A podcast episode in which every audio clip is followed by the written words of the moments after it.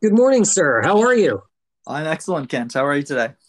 Awesome. We've got a nice rainy day in Texas. And as I call any bit of rainfall or moisture the storm of the century, I'm chuckling, but really enjoying a good little downpour. I'll tell you what. I'm sure the lawn is happy.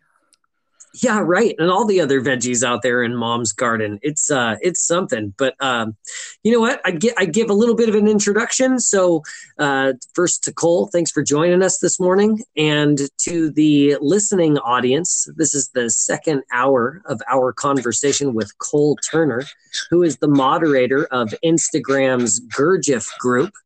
And this being the second hour, we were going to be transitioning to a focus on health and the Gurdjieff system. Um, you know, Cole, we're getting some really good feedback from our first conversation. People are really delighting and looking forward to this particular conversation. But do you want to give a recap and the transition to the current subject matter? Sure. So, you know, I'm thrilled that um, you know your listeners enjoyed the first hour. It was very enjoyable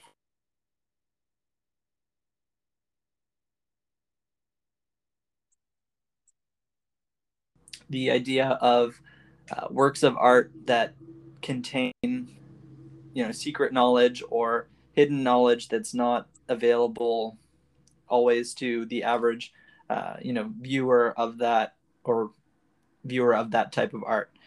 And that sometimes it's we have an opportunity to decode some of that or you know extract some of that information with diligent study and you know perhaps with a little bit of luck Hmm. Yeah, right. Yeah, can't shortchange that element. Okay. And so, one of the things that Gurdjieff left us was a his his book, um, which is one of three books that uh, he left in a series, and this book was called Beelzebub's Tales to His Grandson, or ah. All and Everything. Okay. So this book was written by Gurdjieff to hold all of his ideas, and um, he says is one is the most um, comprehensive view of his system, albeit written in a form that is often very challenging to to digest. So what I mean by that is that the book is very it's a narrative so you have a, the story of beelzebub who is the known as in popular literature and you know normally as the lord of the flies or one of you know the chief demons of of you know uh-huh. our realm. But Gurdjieff sets him as a redemptive character who is apologetic and has remorse for for his previous ways. And after spending some time in isolation um, reflecting on the things that he'd done he was able to come back. And the story takes place on a spaceship that beelzebub lives on as he is talking and sharing the tales of of earth and their unfortunates as he puts them. Um, to his grandson. Huh, fascinating. It is. And when I first discovered the book, I was I was shocked because it has this this sci-fi element to it with you know spaceships and um, you know interstellar travel and things like that um, while at the same time putting it in a very contextually you know spiritual or personal development type of um, type of lens. Huh. Okay. I see the, I, I mean, numerous other texts rather uh, anticipate. Uh, so I think immediately about uh, Thus Spoke Zarathustra. That's right. That's another good example of kind of putting a philosophical system into the mouth of, um, you know, a somewhat fictional character. That's right. That's right. It just showcases it. If you could put it, it makes it a little bit easier to digest, right? There's nothing like a story.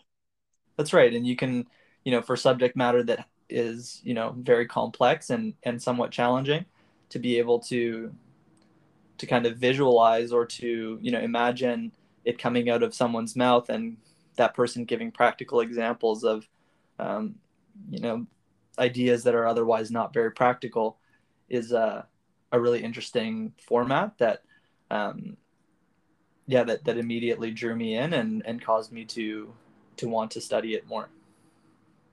Right. How about that for the for the narrative and then it extending obviously to that portion of art that gurdjieff is focused on right? Like um, the level of the author as well as the level of the audience just the narrative or the story is a perfect vessel for uh, or a vehicle rather for um, you know for the ideas.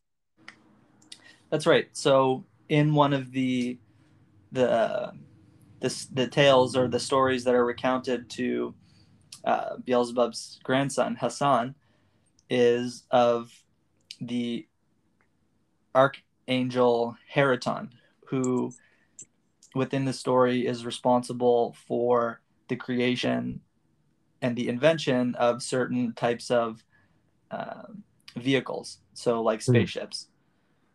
And Gurdjieff describes the the building of the spaceship and how it um, how it works, the materials that's, that use it that are used, and a number of other different uh, pieces to to the equation. So with that, you know, I became very interested in this this idea that you know Gurdjieff had an understanding of some other type of um, propulsion or other type of um, device or mechanism that was outside of the um, our typical understanding of, of energy production using combustion or um, you know more recently things like uh, you know chemical reactions like batteries and um, you know solar panels and things like that huh. so the idea was that every planet in the solar system or in the universe has an atmosphere. And if you can create the correct shape or the correct vehicle, you can utilize that atmosphere to for propulsion or for any any number of other things. Hmm. Okay. So with that, I went off and I started researching, you know, these types of ideas and came across a Austrian inventor, forest mystic type of guy um, called Victor Schauberger. And okay. Victor Schauberger was extremely interested in the natural world and our ability to understand the laws that govern our world by observing nature. And he spent a lot of time observing uh, riverways and the oh my gosh. Is this the water wizard? Yes it is. Oh my gosh. This is this is amazing. Go ahead. So the water wizard victor schauberger used his observational skills to understand certain principles about the movement of water and one observation that he made was regarding how fish are seemingly able to dart upstream against the current without much force or effort. And so, in studying this, he recognized that there are certain fluid dynamics at work that allow the water flowing downstream to actually have a propulsion on the fish's body to allow it to go upstream very easily. So those type of principles Victor Schauberger took and made a number of discoveries and inventions regarding the production of electricity, um, the distribution of electricity, the renaturing or um, you know structuring of waterways so that the water flowed more efficiently and more in line with how it wants to, for lack of better terms.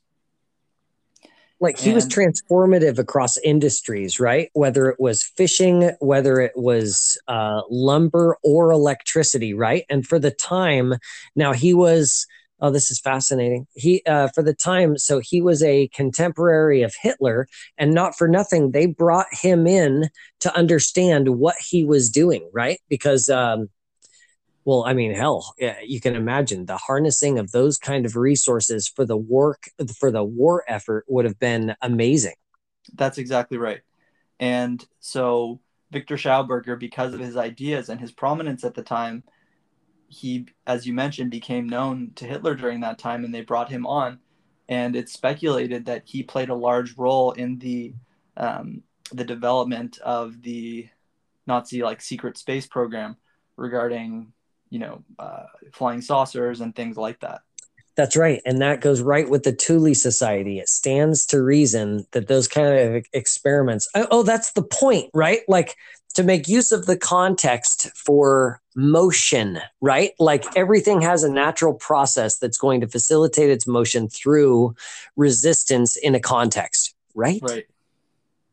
Exactly. And it's how do we, if we can properly understand those mechanisms, then you know we can use them to our advantage to get to where we want to go. So this idea of understanding the fluid dynamics of water or you know the fluid dynamics of air gives us the opportunity to use those dynamics and use those understandings to then apply them to new you know technological innovation. Right. Okay and so I think that's something that that Victor Schauberger did, and he really made an effort to bring the ideas in a practical way to to industry. Um, but like many who came before him and after him, the attempts to overturn some of the um, you know ingrained and invested ways of doing things was not always met with a huge amount of receptivity, especially right. from industrialists who are already invested in other. That's right less efficient ways. Other conditions. And as a bit of a corollary, you know, my it's my personal opinion that in some ways this is what really stifles a lot of the innovation and the creativity and the problem solving that is available to us is that there are big players who are heavily invested in the way things are and there's no motivation for them to overturn that that apple cart that's right. That's right. Because they've got the reins and the benefit, right? That's right. And so, despite that, you know, I still continued forward and continued to do my research. I read, you know, everything I could on Victor Schauberger. I tried to understand, you know, his ideas and then apply some of that that learning to the challenge that Gurdjieff sets out when he discusses perpetual motion in his in his book. Ooh, interesting. So he describes okay. that perpetual motion for humanity at one time became almost a, a type of illness that people were so obsessed with trying to figure this out that they, you know, let their entire world come to a halt, all for the pursuance of this this somewhat impossible goal. Mm. And so I took that as a warning to say not to get too obsessed with the idea of you know over unity or something out of nothing. Um, but instead over unity. I'm sorry to talk over you. Help me no, out with that. please. so over unity is like another term for like perpetual motion in the sense that the output is greater than the inputs. Hmm. and so okay. and so this idea that you can have a greater output than you do inputs um, is one of the reasons that the idea of perpetual motion gets a bad rap in my mind because nothing really works like that. There's always a cause and effect and there's a equal and opposite reaction. So I put my mind to say how can I put something together or or figure something out or invent something that would not necessarily produce something out of nothing, but be more efficient than you know the standard solutions. You know what? You you couldn't have said it better if you if you don't mind. You know, we were in conversation prior to this and you know, I it's not so outlandish, but your crucial point, the crux of it is it's it's against established norms and practices, right? Like uh, it's not so far out of the ordinary. Excuse me. I don't think. It's at least fe- feasible, but it only makes sense that you could extend those resources to not only hit efficiency or peak efficiency, but to exceed the resources, right? Like, um, I think it's more than harnessing; it's seeing those insights and really and really being able to churn out something that's uh, how about grandiose, right? Like at another scale of operations. It, it sounds counterintuitive, but um, that's only in light of the standard orthodoxy, right? Like until we dare to surpass that threshold, only then can we consider, if not enjoy, uh, that project, those assorted projects or endeavors, right? That's right. Don't mind. Go ahead. And Sorry, it really, it really comes to, um, you know, it's a great point because it goes back to our previous conversation around, um, you know, be willing, being willing to, um, you know, to look at something and say, you know, this could be better, and that's, you know, they say mother. Uh, necessity is the mother of invention and you know if you can look at something and, and know what you need it to do better and apply your your determination and and that then you know sometimes a eureka moment will happen and right. it kind of did for me in in montreal in around 2000 and 2009 i was sitting on on my balcony at the time with my friends and I just had this this image that I had been kind of trying to work out, and it had to do with Gurdjieff's ray of creation and you know the seven different worlds that we talked about, and putting that in a diagram. And the standard diagram used to describe those ideas is the is the enneagram, the nine pointed star with um, some connecting lines that uh, you know we can put up. Uh, perhaps later, but a simple search on the Enneagram would, would give you some some diagrams for your listeners. Is that what you sent over? It is, isn't it? What you just sent over, isn't it? Um, no. Okay. I'm not sure which one that is. Um, but the the Enneagram is used to describe some of the ideas, but then using the diagram of the worlds, so world number one, world number three, world number six, uh, 12, 24, and 48 and 96. So, excuse me, worlds one to seven with their associated laws governing them. Yes. So, with some mathematics and some some diagrams, I was able to put something together that started to look a bit like a whirlpool or a a vortex. Hmm, and okay so I continued with this idea and discovered a technology that has been around for a while called uh, solar updraft tower. And this solar updraft tower basically makes use of convection. So you have a greenhouse on the ground that captures the heat from the sun and then funnels that warm air toward a central chimney.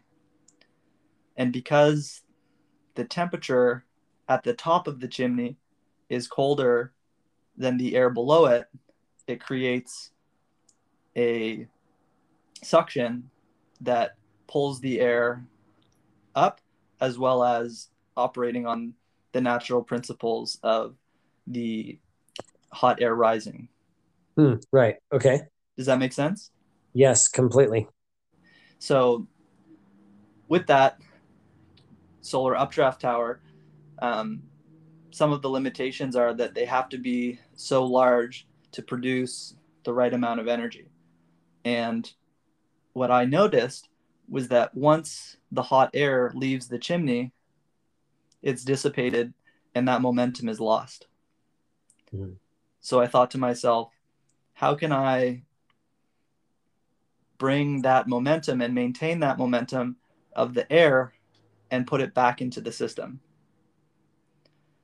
So what I effectively did is took another solar updraft tower, flipped it upside down, and stacked it on the old the existing solar updraft tower. So as the hot air rose up through the chimney and cooled, as it rose, the air was going to fall down as it started to cool. So as the air travels over the surface of the top of the new solar updraft tower, it can then funnel back into the lower one and start the process over. Mm, okay. So in this manner, you're able to conserve more energy, but also more importantly, to build up a certain momentum or kinetic energy within the air or within water.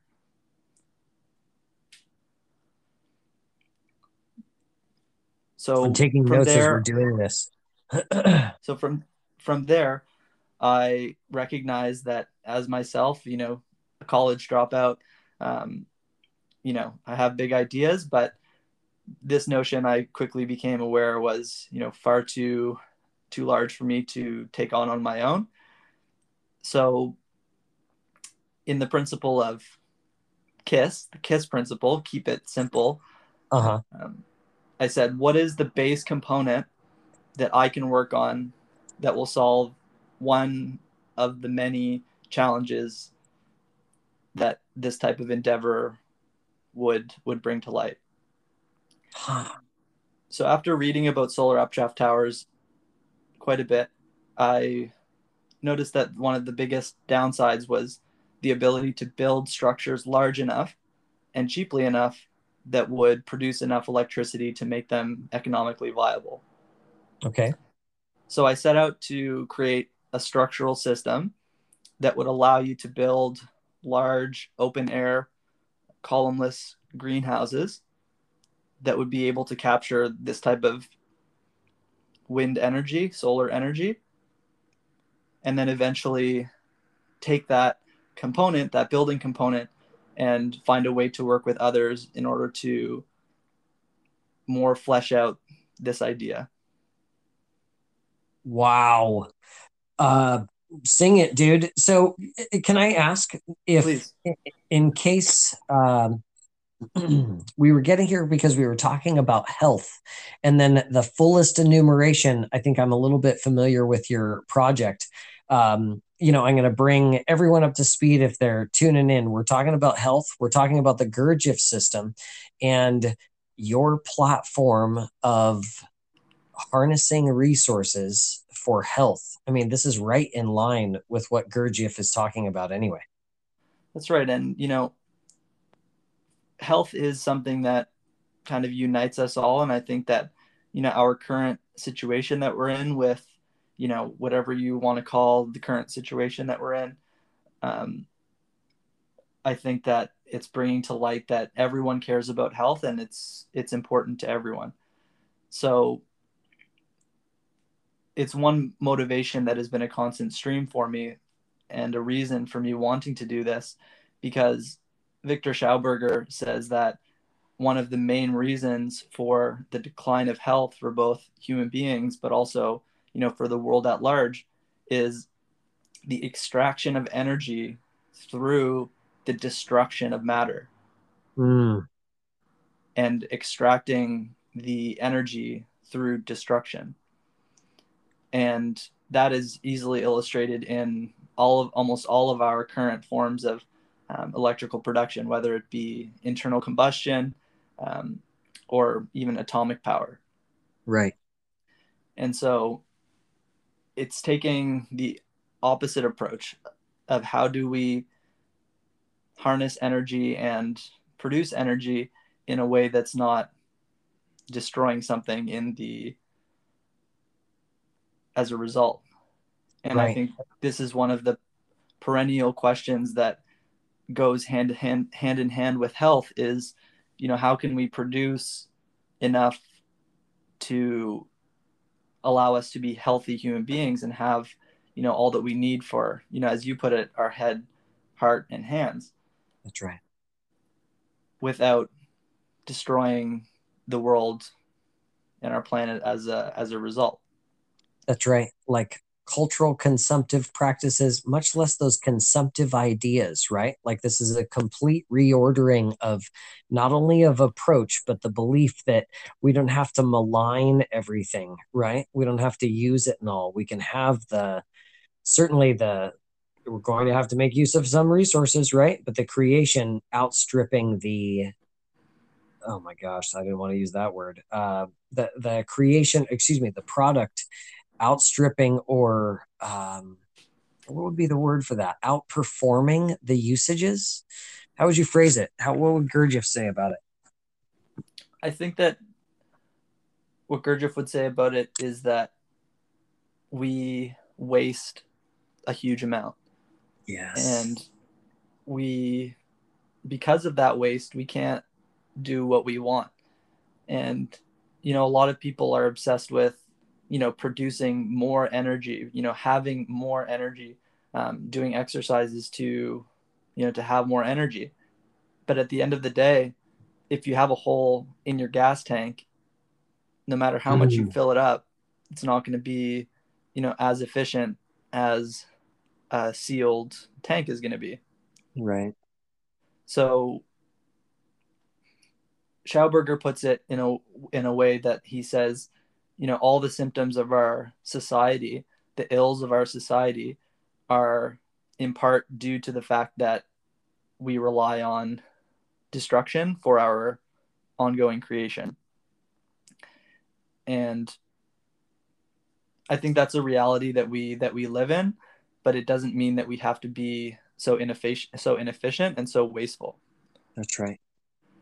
And so, how it relates to food and how it relates to health is that, you know, after I was able to to prototype my designs and and get the the technology patented, I set myself more firmly to this question of of food and specifically food waste. So people like to say that you know there's not enough food to go around or the world is overcrowded or any number of other, you know, notions, which I think are are mostly false. Um, yes. In terms of the overall food production on the planet, over fifty percent of that food ends up in the garbage every every day, um, and that's on a you know across all sectors. You know, individuals, um, institutions, businesses, collectives, right?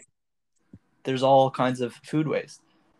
Not to mention all of the you know barren land around the world that is, you know, either held by large landowners or, you know, any number of other reasons. That's but right.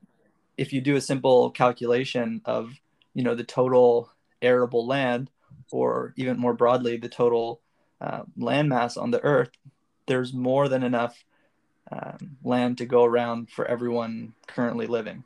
That's right. There's plenty for for everyone, right? Like the myths about population, or excuse me, o- overpopulation, or all of this, right, are just meant to insulate and distance us from the realities that this is uh, a viable venture to explore, right? Whether Gurdjieff or Schoenberger's, it's Schoenberger. Help me out with the name again. Schauberger.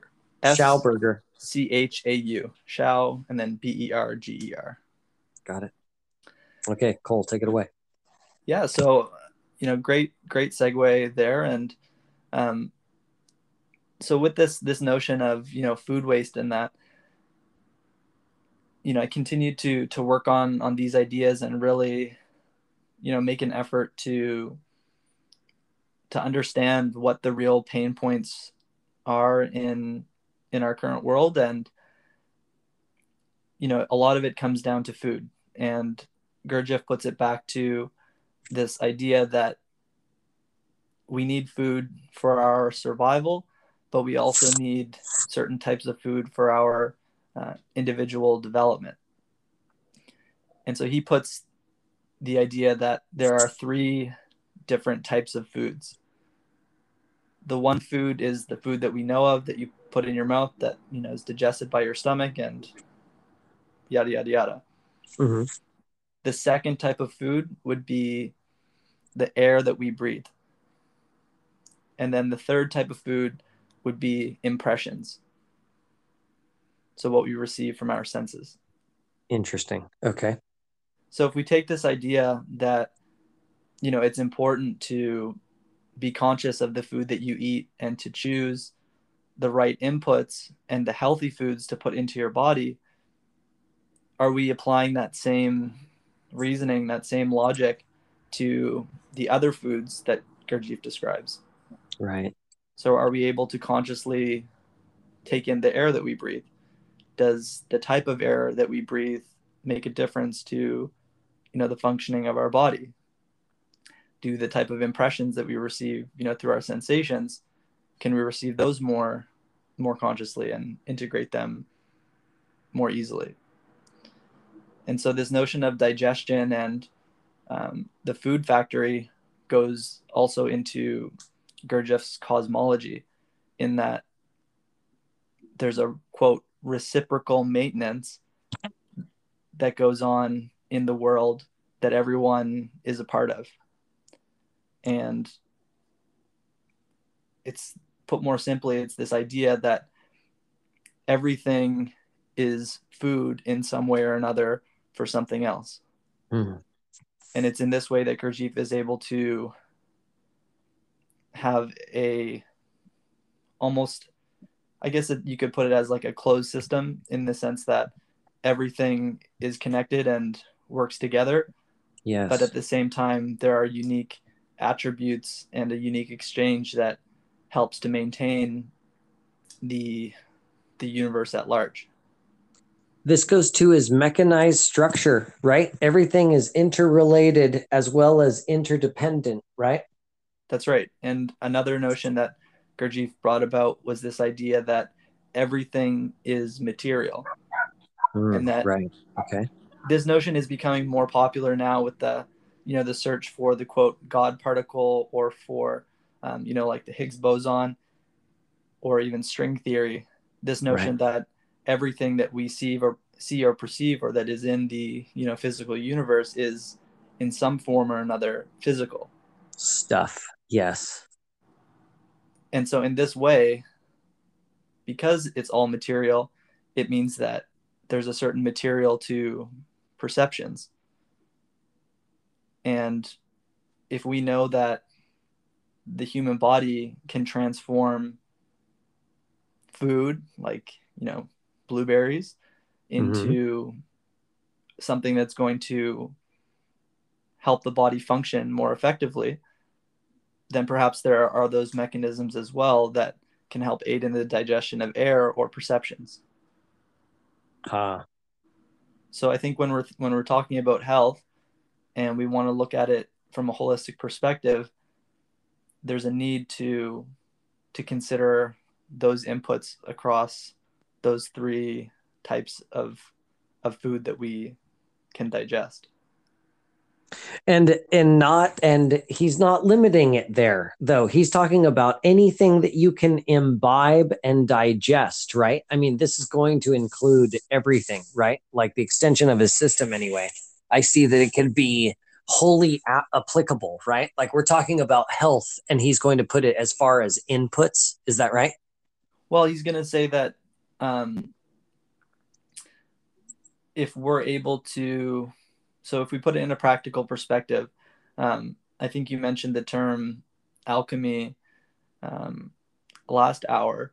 That, and so this notion of alchemy is is very interesting to me, and it it's a another system of thought that we have that um, can be described as um, you know a legominism in the sense that people look at alchemy and think that it was people who were literally obsessed with turning base physical metals into gold. Right. And perhaps that is true and there are people who you know perhaps found success in doing that at one point but that's an example of how someone with their center of gravity focused on the material on having you know more physical wealth more gold that's where they're going to place their attention and their focus and their efforts. So through that analogy and through that that that image of converting these base metals to actual physical gold it weeds out a lot of people who have some perhaps impure uh, for lack of better terms desires when it comes to what they want.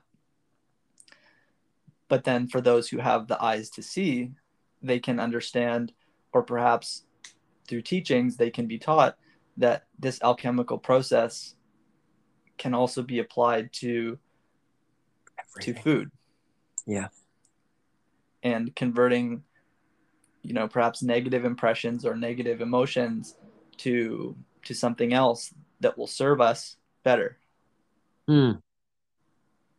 and so this is where that kind of individual responsibility comes in you know we in a certain sense if we rely on other people to feed us who are going to be subject to what it is they want to feed us so if we want a cheap meal, you can go and get, you know, a burger, but you don't have much choice in terms of the quality of that burger. Right. But if you, you know, perhaps really eat that burger with a high degree of awareness or intention or um, presence, perhaps you can mitigate some of the the downsides of eating the food perhaps with no presence or mechanically. This is like the biggest uh what did you call it earlier? The red pill, right? Like applying this formula. I mean, this is the this is an awesome scavenger hunt. I'll tell you what, a treasure hunt, right? Like what is outside of this purview? That's right. And that's one of the reasons why it, it it continues to um, you know to provide so much insight for me because the more you dig in the more you the more understanding you have the more verification that is available and it becomes like a snowball that you can integrate more and more and more and that's a big part of of the work. And it takes a long time to get to that level of um, integration that you know you have a real understanding and i'm i'm still getting there and still working away and it's it's a constant process because your circumstances and your environment are always changing that's right. You, you know, we were talking, you know, I don't know if it was our personal conversation or in the uh, previous hour, we were talking about the idea of identification. And so Gurdjieff, correct me if I'm wrong, is saying while you can identify with everything and anything, what is best in terms of health is to verify everything. So only those items that you can verify, much less pressing the the, that line a little bit the threshold of whether it's a good or not and the type of food or inputs that we're utilizing is going to ident- is going to hold on if we're verifying it we can identify whether it's good and then also identify as it as a worthy input yeah and that's right because with the identification in a certain way you become the thing yes so okay. if you become the food that you eat are you communicating to your body in the right way and in a sense giving it the right context for what it's supposed to do with the food that you're taking in and this is kind of i think discussed more um, there's a, a lot more to it than than I'm really giving it justice right now. Um, but it's this it's this notion that Gurdjieff says that you know food is is everywhere. And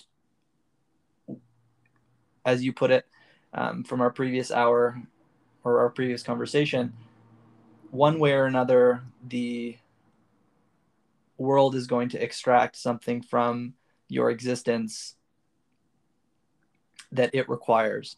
And in a certain way performing one of the reasons that that you're here that we're here as individual human beings. Yes and Gurdjieff says that there are two ways that you know it can go.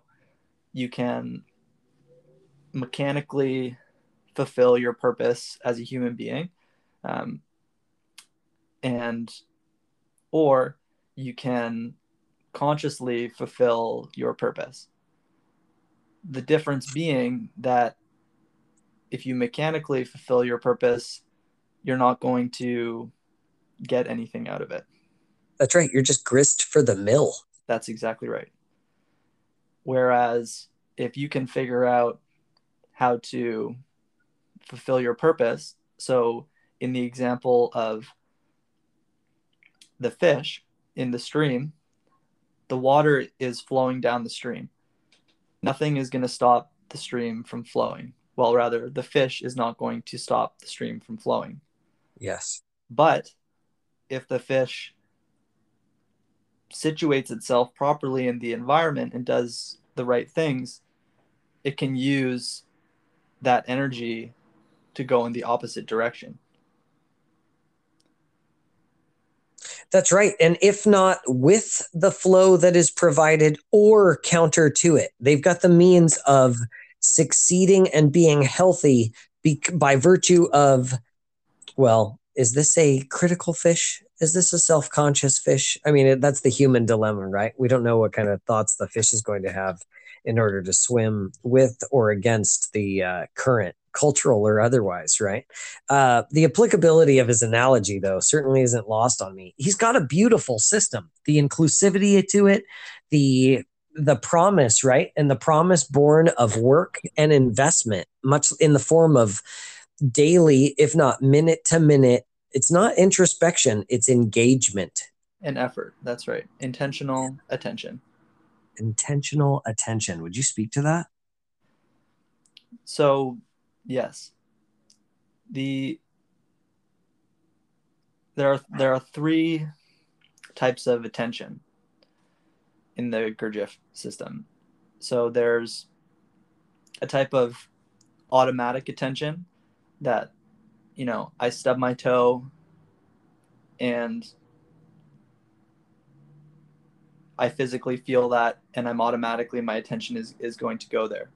Mm-hmm. That would be a type of automatic attention then there's a type of emotional attention where something outside of you draws your attention in something okay. like the, the television or um, you know a really engrossing book that you really want to read it's drawing your attention and then there's intentional attention so as we spoke about last hour um, putting your attention in the physical sensation of you know, let's say the sole of your left foot.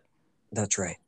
That's a type of intentional attention that we can see is distinct from the other two types of attention. So, paying that mind, right? Like the focus on the foot. You were saying about how, you know, life rears its head and you'll be paying attention to other things. So the the sensations of the foot are gradually lessened and lessened as your attention goes elsewhere. So providing the intentional attention on the self. What are the what is the spectrum of that? I mean, that's again head heart and hands. That's thoughts that's emotions that's not only the body but the initiatives or the behaviors in the real world. How does he structure that? So Gurdjieff says that man uh, in his current state or as man number one man number two or man number three yes. has no definitive aim or center of gravity they have an automatic center of gravity that is centered around either the physical, emotion, or me- emotional or mental. Okay. And so one of the reasons why Gurdjieff says this is that it ties into his idea of the plurality of I's, which means that this idea that as we are now as human beings, we have we're not made up of one individual unified I were made up of disparate groups of individual I's within our personality that a don't necessarily know that they're just one part of you know a bigger group. They don't necessarily know the desires and you know wishes and uh, likes and dislikes of other I's. Um, and put more bluntly one I can make a decision and the other I has to live with it. Oh that's right. Yeah we're so scattered and disconnected right? Exactly and you know we can verify this on everyone can verify this. You know we set out to um, you know to eat differently to um, you know to wake up at a certain time in the morning every day. And the intention that you go to bed with isn't always you know the intention or the I that you end up with in the morning. And so mm. this is one of the reasons for Gurdjieff saying that man cannot do as he is. As as we are everything is is done. Everything happens. And so you know if if that is the case and if that, that is our state when it comes to health you know what is that what is that equal? You know we have to take what we're given because we don't necessarily have the initiative to or the organization or the environment to um, you know create the inputs that are going to allow us to to further our goals. Right. But the one of the challenging parts of Gurdjieff's system that is in somewhat contrary to some of the more you know love and light new age um, kind of everything is perfect idea is right. that the universe is not necessarily structured for your success. You know that bitter pill. it is and it's it's a tough one and it's it remains a tough one for me to um, you know to always accept because it seems somewhat you know unfair. But we can see that everything in nature you know corresponds to to that idea. You know every season the oak tree will produce you know thousands of, of acorns. And you know maybe a hundred of those acorns take take root and and sprout. And then maybe you know one of those hundred um, you know ends up becoming a small tree. Right. So is that fair you know the tree's still continuing to to propagate itself and but is it so fair for those other acorns that get lost in the dirt well, from one perspective, they don't become a tree, but they become nutrients for the soil and for the ground that you know can then help support the tree that does survive. That's right. That's right. They have their place in it, uh, regardless of reaching their own fulfillment, or not even that. Like uh, that's not the, that's not that's the point, right? Like their fulfillment may not be in the tree. Their fulfillment might be in being grist for the mill or a food stuff. That is his point, right? That's right. Hmm. And it's no small point because it's it's quite disconcerting in many ways. Because Gurdjieff says that this notion that everyone and again this this is one of his more controversial ideas that everyone this notion that everyone has a soul or is is is just is false. He claims that most people at the end of the day will quote die like a dog. That's so mean. Keep going, dude. Can you imagine, like, on our listeners' behalf, a few people are just all, what? How does he reach there? Well, I mean, we can, again, on a grand scale, you know, it may be hard to to integrate and see but on from our everyday experience we you know we see that every day i see that you know in myself when you know i'm not always in touch with you know how i wish to be or you know what i really want. And so am i moving toward that that goal of the fish to you know get upstream and um, you know propagate? Or am I going with the flow and I'm going to end up in the mouth of a bear? That's right.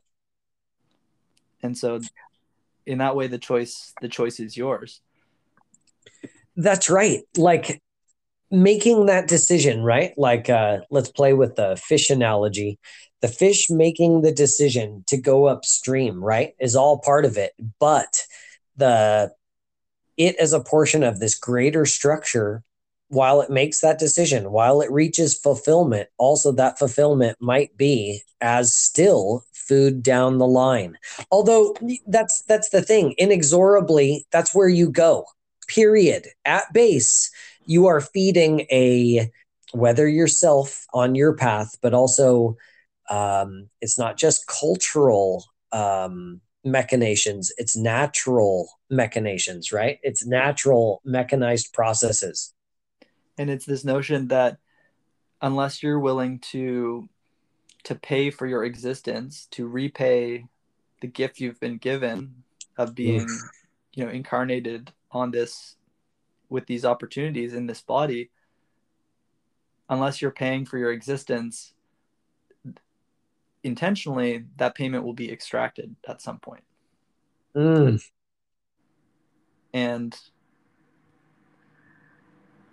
so it's one of the things it's one of the ideas that really also motivates me because it is so so uh, iconoclastic in a certain way or you know against the stream and that we're we're fighting an uphill battle and you know a lot of people like to get caught up these days in like you know this notion of i mean not just these days like it's an ongoing idea of like this notion that there's a true good and evil in the world. Yes. And Gurdjieff says in his in Beelzebub's tales that the person in the past who invented this notion of evil is he they created something that has had catastrophic effects for for humanity on planet earth because it suggests that there is a that it, it basically suggests that God created evil and I don't believe and hence accepts it, right? Condones That's right. it. That's right. And people who truly accept that, they you know, maybe I won't I won't speak to that, but you can imagine once you accept that, how easy it is to identify with that notion that you're somehow taking part in some positive action through your you know ill-maligned intent. That's right that's right. You can it, not only does it make it so it's necessary that there's evil, but it also gives you the means of joining in that evil as a natural regular course. That's right. And so although it may not exist objectively at, objectively exactly within the system, it exists within the human psyche and people That's act right. on it which ends up making it somewhat real. That's right. You know what this I got to say, Cole, this is only enjoyable. This is such great pleasure. Um, you know, I, I, and thank you. Um, we were talking about this, and we were talking about how this this program of his, um, it's so it's consistent, it's inclusive. You know what I really like about it is that it's the approachability of it. And it doesn't feel like he's bringing in all of these outlandish variables to satisfy his audience. He's got a very structured platform and it makes sense. You know like i i look at it and i go the drawbacks to it. You know the things that he brings into play are sourced from ancients but he's really delivered something for the modern audience. Excuse me. That's right it's absolutely applicable and you know we live in a scientific world where you know every day i have to hear someone say you know trust the science or something some other trope but hmm. when you ask them those same people to apply the scientific method or pejoratively known as science to their own lives they they refuse And That's right. So this level of, of contradiction is somewhat unbearable um, for me, but also within the work context continues to serve as an ongoing reminder of of myself and you know how I, how I wish to be in the moment. And that's part of the the alchemical process or you know transmutation that can you can easily see with your perceptions.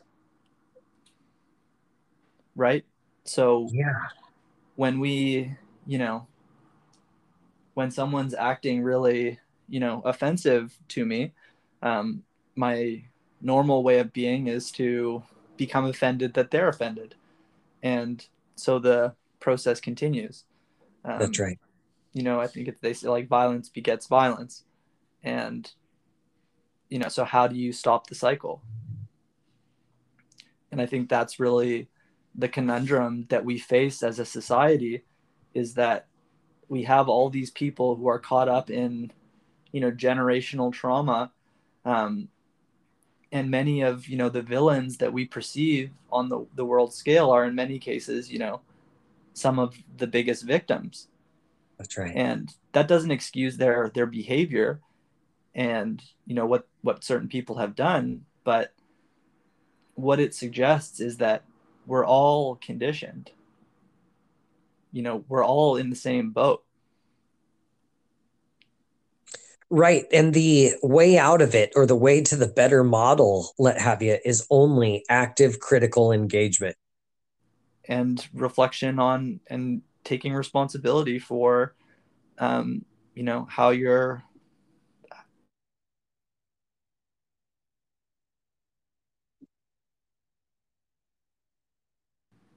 that are always there.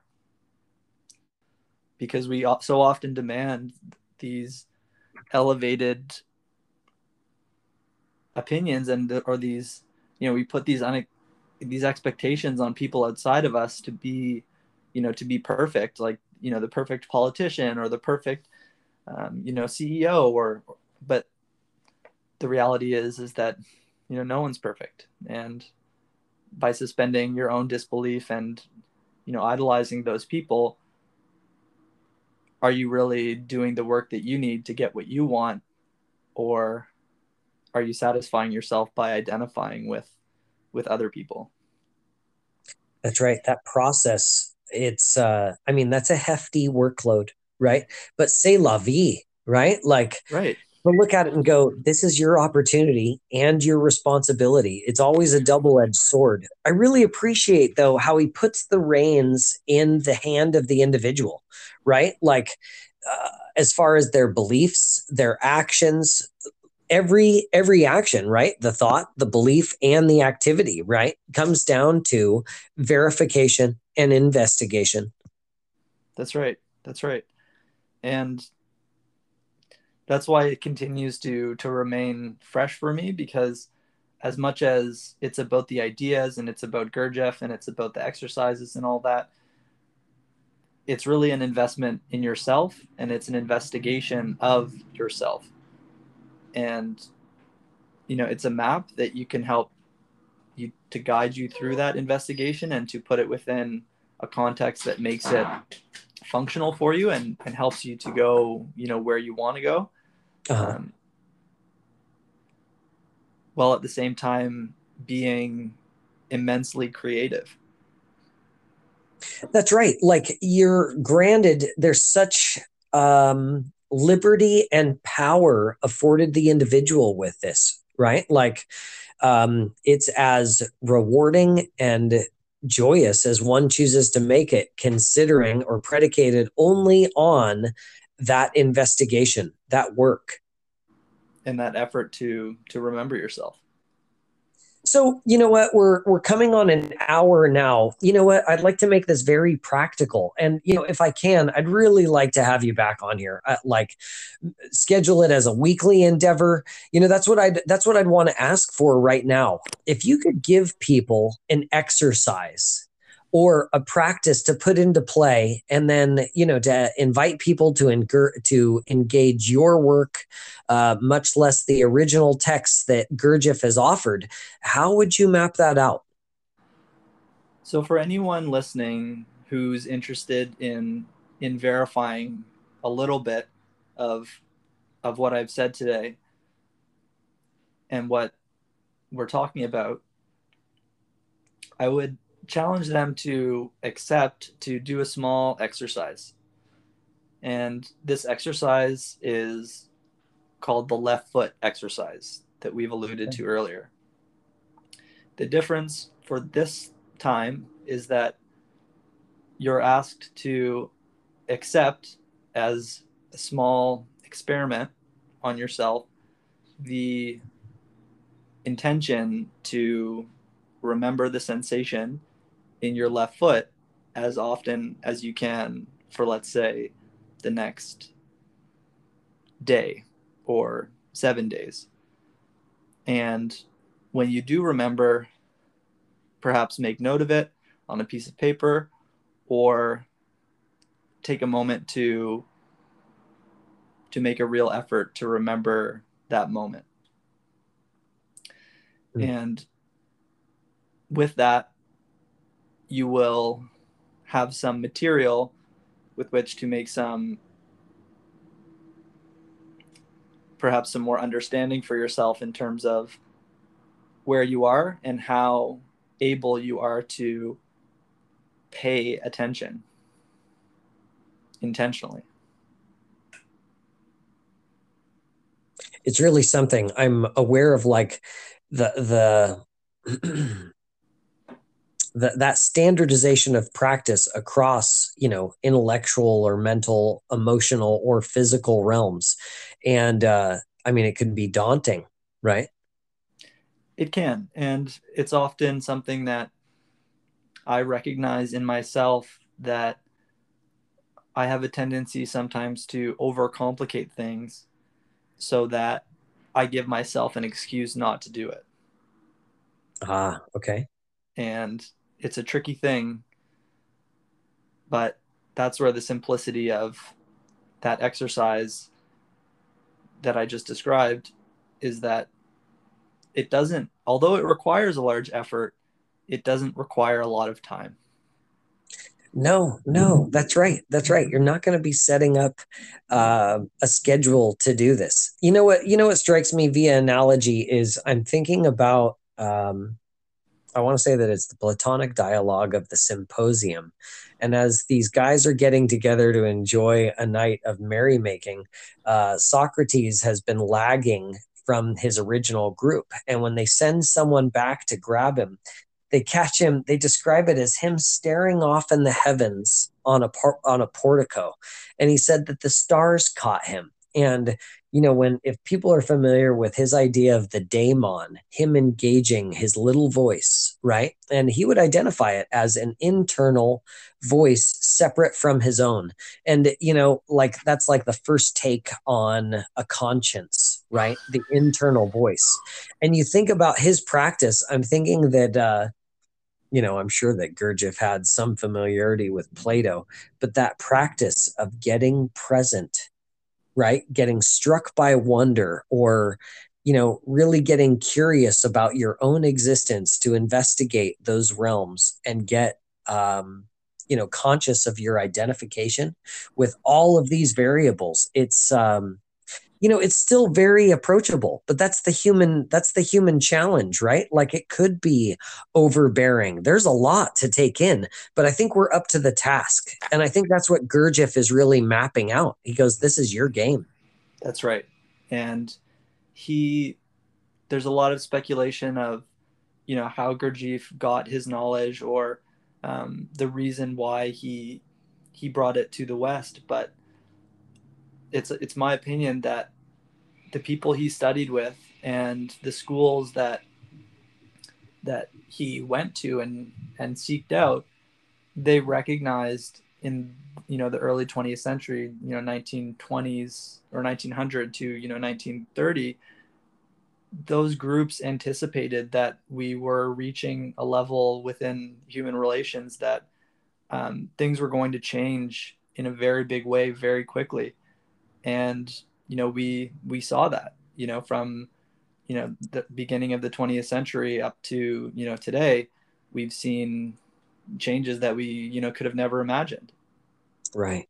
And with that a whole new set of challenges and you know a whole new worldview that is not as easily understood with you know the previous modes of of spirituality or or religion that's right. That's right. The transition between epochs if you that, will. Exactly. And so go ahead. I think that we're that we're growing up as a as a civilization as a society as you know as human beings. And you know when you grow up you have to leave the house and you know start to take responsibility for yourself. And i think that's that's where we are. And that's the birthing pains that you know i think that that we're feeling today. Uh, very well said. Um, give us a roadmap forward cole. So moving forward I'm, I'm continuing to you know to work to honor the you know memory in any way i can of, of mr gurdjieff and mr bennett and Ouspensky and all of the students past and present of the work. Um, but also to you know continue on my own endeavors to you know at one point i wanted to you know to make a lot of money and to become wealthy and influential and you know that would be okay. But at the end of the day, it's a lot of responsibility and there's a lot of hazard that goes along with that. Um, so if, if those opportunities, you know, come to me and hopefully I, I can honor them, but otherwise, you know, my goals are to, to share the ideas that I have and, you know, to try to work with others to, you know, make, make as make the world a better place. Um, and also for me individually to have more satisfaction. Oh, that's right. You know, I uh I think right in line with other greats, this is a system that can be, you know, certainly applicable, but pertinent to those who care to engage the work. And you know what? I'm really excited that you've taken the time to share with us and guide us as to these opportunities of health so, you know, again, I'd like to thank Cole Turner for joining us on this occasion. I'd welcome and invite folks to contact him. He's on Instagram, the moderating the uh, Gurdjieff group. That'd be, uh, help me out with pronunciation, Gurdjieff group. Um, yes. And that's G U R D J I E F F group. No space between them, right? Yes, sir. Okay, yeah, that's this is fascinating and delectable food for thought. And I'm going to look forward to the next occasion. And we've got some other conversations coming up. So, with that, Cole, I'm going to wrap it up. I'm really thankful for you joining us again, and I'll look forward to the next conversation with you. Kent, thank you again for the opportunity, and thank you to all your listeners for uh, for your attention. And yes, if you have any questions, reach out to me on Instagram or you know seek out some of the books or resources um, that are you know quite available online regarding uh, Mr. Gurdjieff's work. How about it? I mean, that's a good closure. How about uh, would you name those three or four texts that that would be uh, you know most instructive to the audience? I'll name three texts, and I'll try okay. to name three that would be you know approachable for different people. Okay. Um, in terms of a narrative that's kind of that reads a bit like an adventure novel um, our life with mr gurdjieff by uh, the Hartmanns thomas and olga de Hartmann um, is a wonderful book about the early travels of gurdjieff through the through the east and with a group of other of other seekers um, then there is um, mr gurdjieff's magnum opus, as I mentioned, Beelzebub's Tales to his grandson. Um, and then the third, probably most popular way that people um, get into the ideas is In Search of the Miraculous mm, by okay. P.D. Ouspensky. I've, I've written them down several times and I'm still doing it. Okay. Uh, then I, am going to be adding on to my reading list as well. And uh, Cole, I look forward to touching base about this. Me Folks, too. Uh, we'll schedule that next routine. Um, for those in the listening audience, you know, one of the main things that we're pressing on with homegrown chats is two specific principles, and that's the matter of you matter. And also, you are not alone. So, the perspectives to health and success, inclusive health and success together, um, is what is of interest here. And those are the conversations that we're encouraging and welcoming. And uh, well, you show that off so very well, and we're thankful. Um, yeah, let's keep it going, and I'll look forward to the next session. Excellent. Me too, Kent. Thanks again. All right, Cole. Be well. Guys, thanks for tuning in. We'll see you on the next conversation.